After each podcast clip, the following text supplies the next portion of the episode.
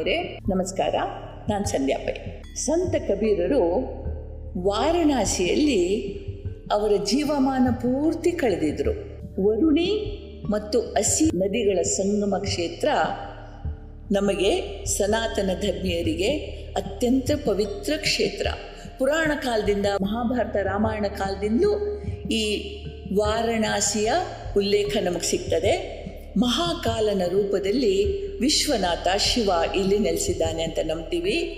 ಇಲ್ಲಿ ದೇಹ ತ್ಯಾಗ ಮಾಡಿದರೆ ಅಥಾರ್ಥ್ ಸತ್ರೆ, ನೇರವಾಗಿ ಸ್ವರ್ಗಕ್ಕೆ ಹೋಗ್ತಾರೆ ಅನ್ನೋ ನಂಬಿಕೆ ಇದೆ. ಆದುದರಿಂದ ಜೀವನದ ಕೊನೆಯ ಕ್ಷಣ ಹತ್ತಿರ ಬರುವಾಗ ಬಹಳಷ್ಟು ಜನ ಅಲ್ಲಿ ಹೋಗಿ ದೇಹ ತ್ಯಾಗ ಮಾಡುವ ಒಂದು ಸಂಪ್ರದಾಯ ಅಥವಾ ಒಂದು ನಂಬಿಕೆ ಇಲ್ಲಿದೆ. ಇಲ್ಲಿಯ ಗಂಗಾ ತೀರದಲ್ಲಿ ಸತ್ತವರ ಅಂತ್ಯಕ್ರಿಯೆ ನಡೆಯುತ್ತೆ.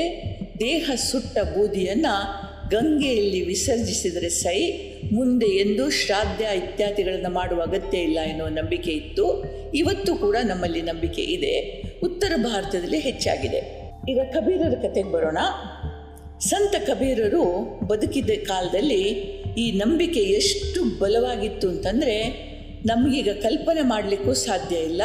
ಎಲ್ಲೆಲ್ಲಿಂದ ವೃದ್ಧರನ್ನು ಸಾವಿನ ಹೊಸ್ಟೆಲಲ್ಲಿದ್ದವ್ರನ್ನಲ್ಲಿ ಕರ್ಕೊಂಡು ಬರ್ತಾ ಇದ್ರು. ಕಬೀರರಿಗೂ ಎಲ್ಲರ ಹಾಗೆ ವೃದ್ಧಾಪ್ಯ ಬಂತು. ದೇಹ ಜರ್ಜರಿತವಾಯಿತು, ವ್ಯಾಧಿಗ್ರಸ್ತವಾಯಿತು. ಇನ್ನೇನು, ಸಾವು ಕೆಲವೇ ದಿನ ದೂರ ಇದೆ ಅಂತ ಹೇಳುವಾಗ ಕಬೀರರು ತಮ್ಮ ಭಕ್ತರನ್ನು ಕರೆದು ತಮ್ಮ ಅಂತಿಮ ಇಚ್ಛೆಯನ್ನು ವ್ಯಕ್ತಪಡಿಸಿದರು. ಕೇಳಿದವರಿಗೆ ಆಘಾತ ಆಯಿತು.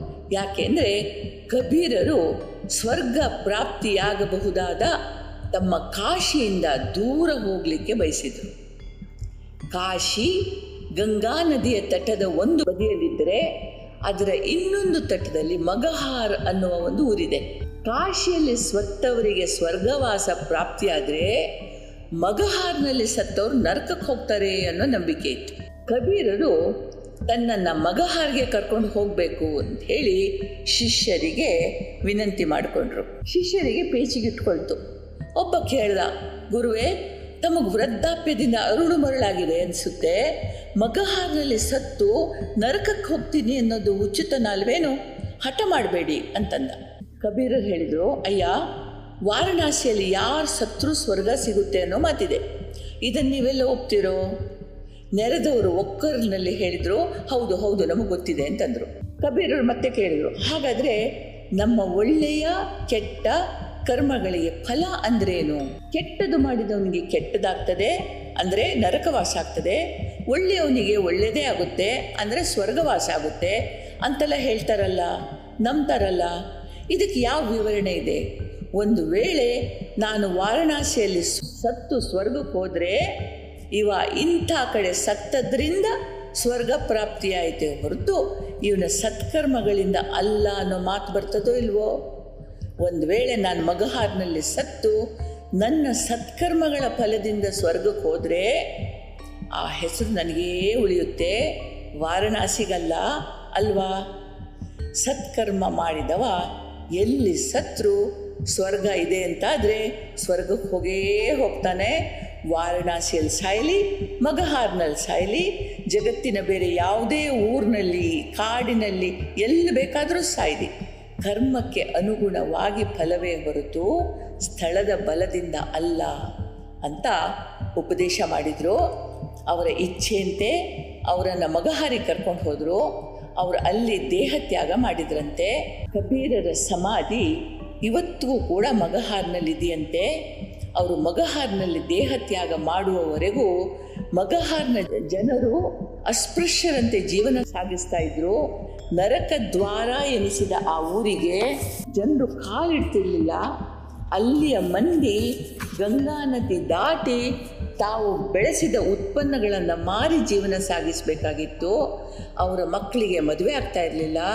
ಯಾರೂ ಈ ಊರಿಗೆ ಹೆಣ್ಣು ಕೊಡ್ತಾ ಇರಲಿಲ್ಲ ಅಥವಾ ಆ ಊರಿಂದ ಹೆಣ್ಣು ತಗೊಂಡು ಹೋಗ್ತಾ ಇರಲಿಲ್ಲ. ಯಾಕೆಂದರೆ ನರಕದ ಒಂದು ಛಾಯೆ ತಮ್ಮ ಊರಿಗೆ ಬರ್ತದೆ ಅನ್ನೋ ಭಯ. ಸಂತ ಕಬೀರರು ಇಲ್ಲಿ ದೇಹ ತ್ಯಾಗ ಮಾಡಿದ್ರು ಅಂತ ಸುದ್ದಿ ಹರಡ್ತಾ ಇರೋ ಹಾಗೆ ಈ ನರಕದ ಭಯ, ನರಕದ ನಂಬಿಕೆ ಹೇಳ ಹೆಸರಿಲ್ಲದಂತೆ ಮಾಯವಾಯಿತು. ಯಾಕೆಂದರೆ ಕಬೀರರಂಥವರು ನರಕಕ್ಕೆ ಹೋಗೋ ಸಾಧ್ಯತೆಯೇ ಇರಲಿಲ್ಲ. ಅವರಂಥವ್ರು ಮಗಹಾರ್ನಿಂದಲೂ ಸ್ವರ್ಗಕ್ಕೆ ಹೋಗಿರಬೇಕು.